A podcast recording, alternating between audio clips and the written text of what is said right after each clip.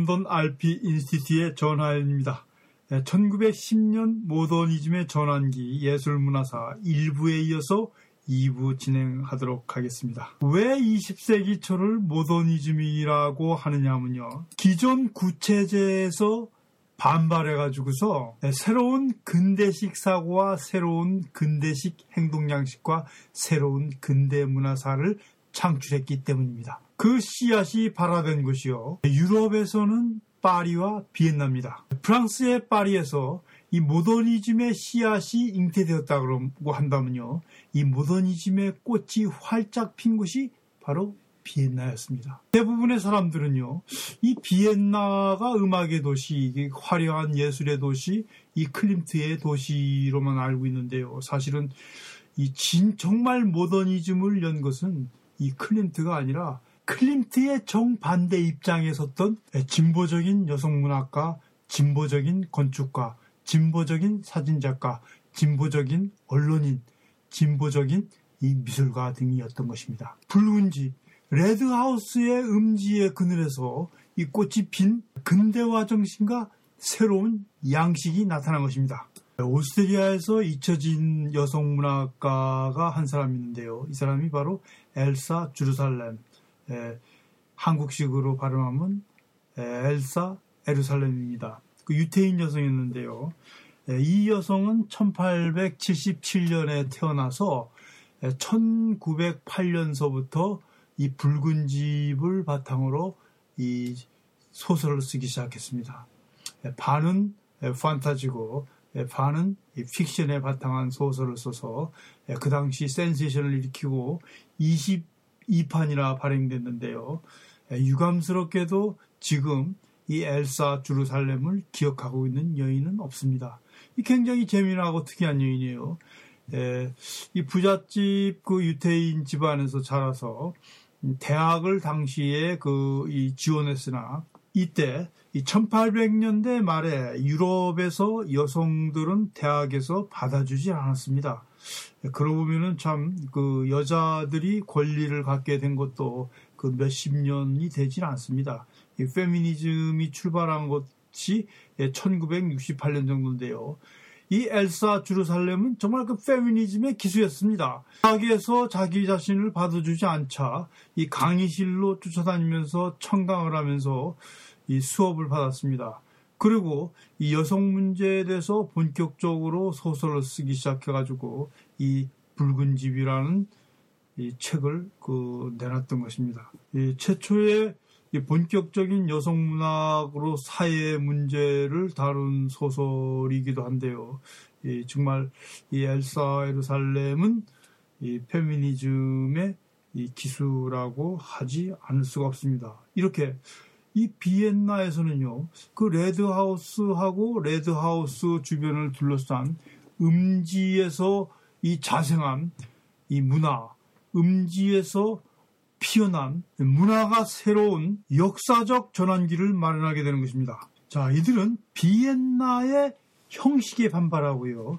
이 비엔나의 전통에 반발하고 이 비엔나의 화려움에 눈을 돌리고 이 비엔나의 타브를 부끄러운 타브를 본격적으로 들고 나오면서 새로운 역사를 만들게 되는 것입니다. 이때 비엔나의 인구가 25% 정도나 폭발적으로 느는데요. 갑자기 인구가 늘다 보니까 이들이 거주할 집이 없어요. 그래서 이들은 어디서 살게 되냐 그러면은 이 지하로 흐르는 그 하수관 있죠? 그 지하로 흐르는 하수도에서 거주를 하게 됩니다. 일종의 그 지하빛불이라고 하는데요. 이 바로 이 지하에 거주하는 이 시민들을 취재를 해가지고서 이들을 사진 찍어가지고서 그 비엔나에서 전시회를 합니다. 이, 이들이 바로 세계를 놀라게 한 이 언론인과 사진작가인데요. 바로 그 언론인 에밀 클레거, 사진작가 하르멘 드라입니다. 예, 이두 사람은 새로운 포토 저널리즘과 새로운 사회 조사 방법론에 의한 이 사회학적 접근 방법을 새롭게 태동시켰던 것입니다.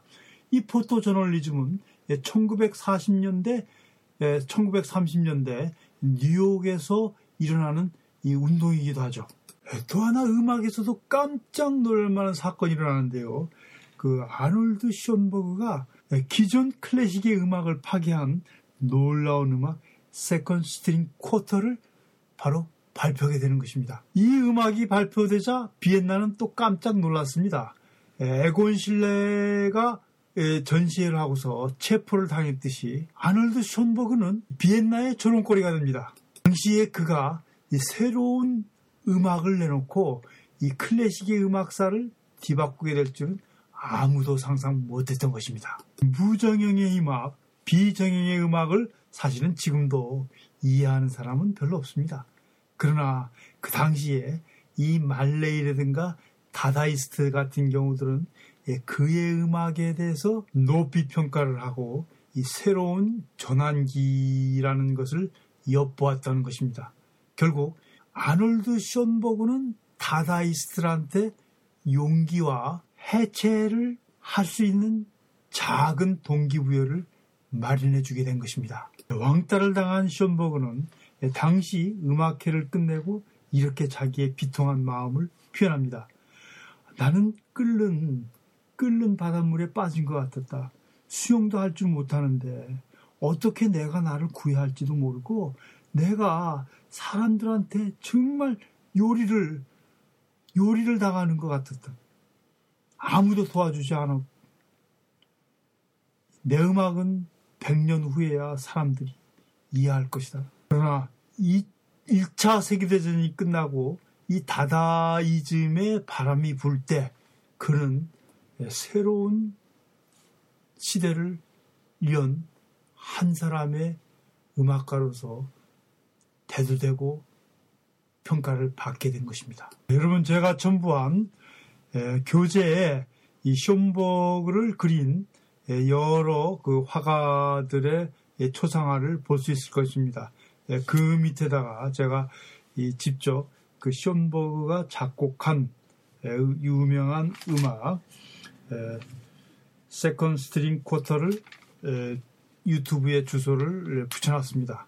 한번 이 무정형의 음악, 무조의 음악, 근대 클래식의 음악을 바꾼 획기적인 음악이 어떤 곡인가 감상해 보시기 바랍니다.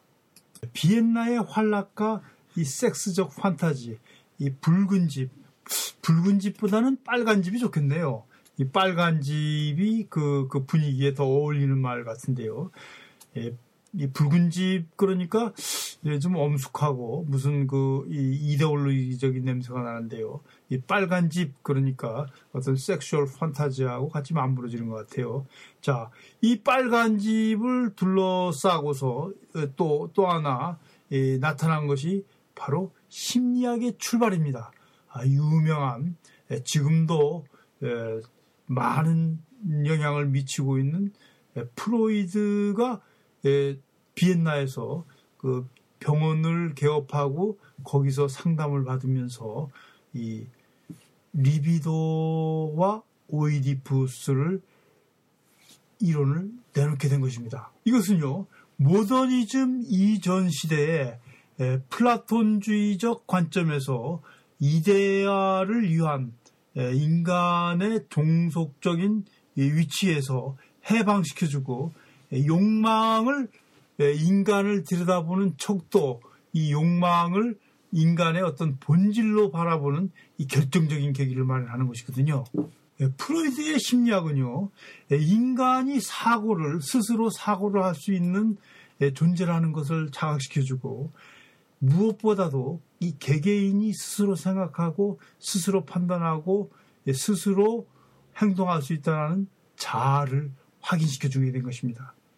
이것이 바로 근대화의 출발이죠. 그리고 이것은 또 그 프로이드가 보여준 이 무의식의 세계는 이 1930년대 전 세계적인 이 센세이션을 일으키는 초현실주의로 바로 연결이 됩니다. 초현실주의 미술을 만들게 된 것이죠. 바로 비엔나에서 싹이 튼 것입니다. 어두운 red house 그늘에서요. 이렇게 비엔나에서는요, 이 사회학과 이 포토 저널리즘, 그리고 인간에 대한 본질적인 성찰과 함께 심리학이 발달하고 미술이 발달하고 새로운 음악이 나타나게 된 것입니다.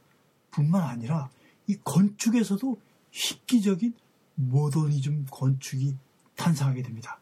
자, 여러분, 예, 화일에 제가 첨부한 이 건축물 아돌프 루스가 지은 루스하우스를 봐주시기 바랍니다. 이 건물은 지금 역사적인 명소가 돼서 이 궁궐 앞에 버티고 있었었는데요.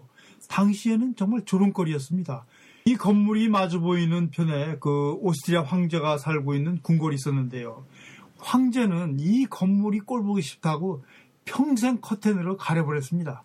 이 건물을 보지 않으려고요. 오스트리아 시민들은요, 이 건물이 세계 역사를 바꾸고 근대 모더니즘을 열고 이 네덜란드에서 일어난 데스틸 운동이라든가 이 네덜란드에서 일어난 새로운 건축이라든가 이 바우하우스 같은 그 모던한 건축 영향에도 디자인에도 영향을 주게 될지는 상상도 못했던 것입니다. 어떤 친구가요, 이 페이스북에 올려놓은 그 사진을 보고 아는 척을 하려고 이렇게 그 댓글을 적어놨더라고요.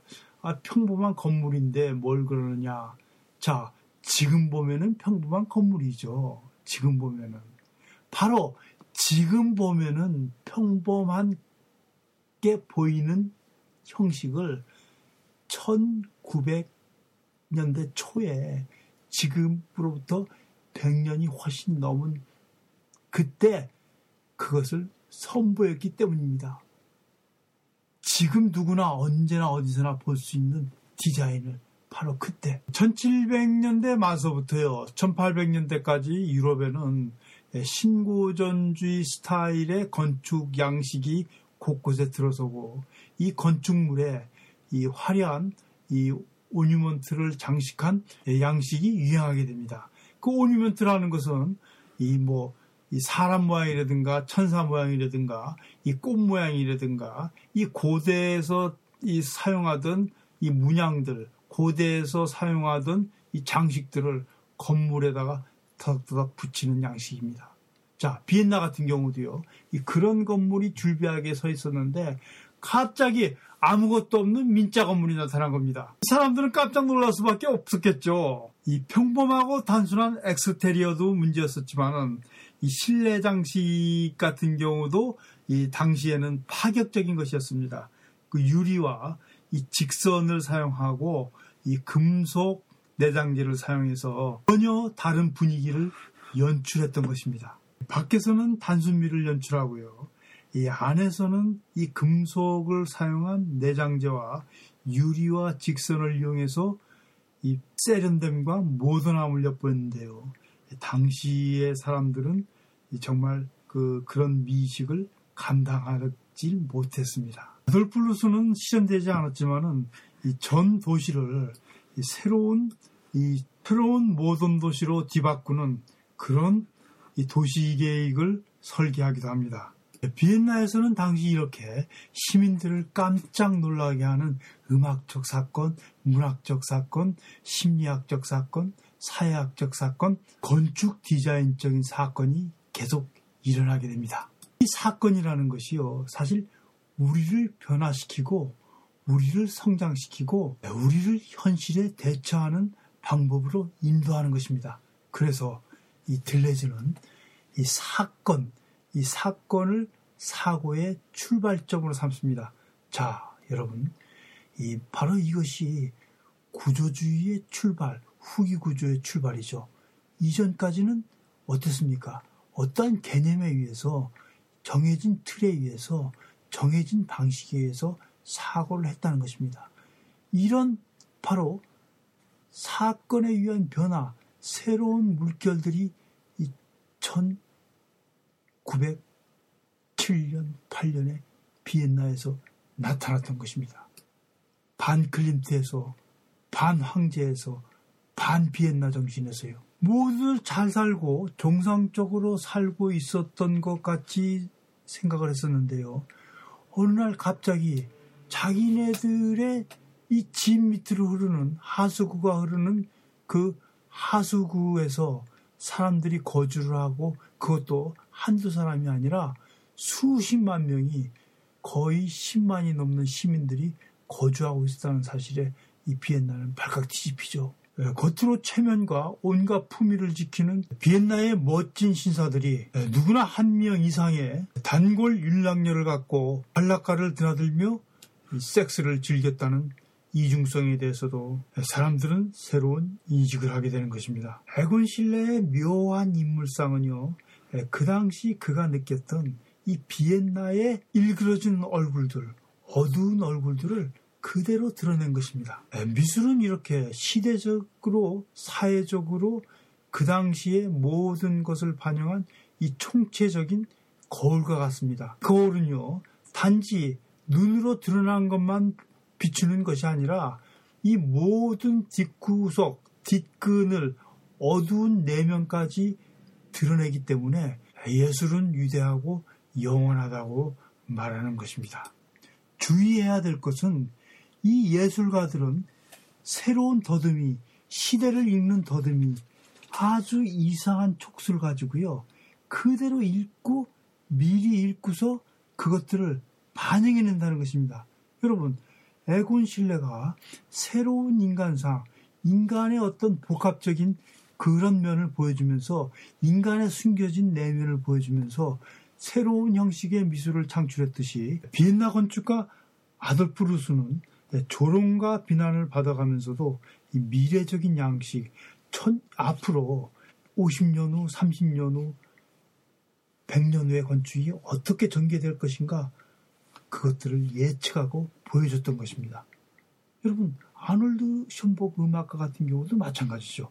자 이렇게 이 예술가들은 시대를 미리 읽는다는 것입니다. 그래서 우리는 바로 예술이라는 것을 통해서 예술가의 눈을 통해서 시대를 예측할 수 있는 시대를 예견할 수 있는 눈을 갈 수도 있다는 것입니다. 자, 이것은요, 단지 비엔나뿐만 아니라 1848년 파리에서도 이 밀레를 중심으로 한 바르비 종파가 그 시대를 예견하고 새로운 시대를 여는 것을 미술로 보여줍니다. 여러분 유명한 이 세단드 같은 경우도 마찬가지죠. 1907년에 이 세단드는 이 모더니즘이라는 새로운 세계를 여는 내다보고 여는 계기를 마련한 것입니다. 자, 1951년 뉴욕에서도 이런 현상이 일어나죠. 하나의 대중예술은요, 모든 사회 현상과 모든 이 문화 현상과 연관이 되어 있습니다. 베네통이 나올 수밖에 없는 이유, 소니가 몰락할 수밖에 없는 이유, 다시 애플이 뜰 수밖에 없는 이유, 이런 이유들이요. 1910년대에 후디니라는 그 마술사가 세계적으로 센세이션을 일으키면서요. 예, 이 사람이 전 세계에 돌면서 순회 공연도 하면서 예, 일종의 entertainment 그 다음에 대중들의 영웅 세계적인 흥행사로 부상을 하게 됩니다. 그리고 이어나서 이 1920년대 30년대 찰리 채플린이 이 사람을 대처 밀어내고서 또 다른 세계 영웅이 되거든요. 자 이렇게 이 하운디가 나올 수밖에 없었던 이유 찰리 채플린이 나올 수밖에 없는 이유 이들이 가지고 있는 화두가 있기 때문입니다. 이들이 가지고 있기 때문에 이들이 가지고 있는 메시지가 있기 때문입니다. 하운디는 이 복잡하고 변해가는 사회에서 어딘가 사람들이 탈출 꿈꾸는 때 이 탈출, 이스케이프라는 것을 가지고서 나온 것입니다. 그 다음에 이 사람들이 상처를 받고 이 전 세계 사람들이 이 전쟁의 피해라든가 이 여러 가지 정신적인 공황을 앓고 있을 때 찰리 채플이 나가지고 웃겨준 겁니다. 그때 사람들은 누군가 나타나가지고 자기를 웃겨주길 바랬거든요. 왜냐면은 이 마음들이 전부 다 피폐해지고 상처를 받았을 때 였었기 때문입니다. 이렇게 시대를 읽는 사람들, 시대와 밀접한 관련을 맺고 시대를 잘 파악하고 그 시대에 파고들어서 사람의 마음을 끄집어내는 기술이 있는 사람들이 기업에서도 성공을 하고 문화에서도 성공하고 예술에서도 성공을 하고 모든 분야에서 살아남을 수가 있다는 것입니다. 이것이 바로 시대를 읽는 시대를 파악하는 눈이고 그 시대를 파악하는 눈을 문화예술사의 터닝 포인트, 전환점, 전환기에 왜 전환이 되고 그것을 왜 사람들은 요구하게 됐는가를 연구하게 됨으로써 여러분들이 이해를 하게 될 수 있다는 것입니다. 이것이 오늘 여러분들에게 드린 이 강의의 핵심이자 요점입니다. 자, 비엔나의 예를 통해서 우리가 돌아봤는데 비엔나뿐만 아니라 1907년의 파리라든가 예, 그 외에 예, 또다시 1910년대 뉴욕이라든가 이런 이 근대사에서 일어난 또 영국에서 일어난 런던에서 일어난 일들을 통해 가지고서 이 근대사 이 실질적으로 일어난 사건들을 통해서 이 근대 문화사를 연구하는 것이 바로 제 프로그램이고 저희 RPG 뒤에 한 이 커리큘럼이기도 합니다. 자, 반갑습니다. 오늘도 영사 UK의 후원자님의 배려로 여러분들하고 이렇게 좋은 시간을 가지게 된 것 같습니다. 네, 다시 열리는 열린 강좌에서 여러분들과 함께 좋은 시간 가지도록 하겠습니다. 감사합니다. 전하연입니다.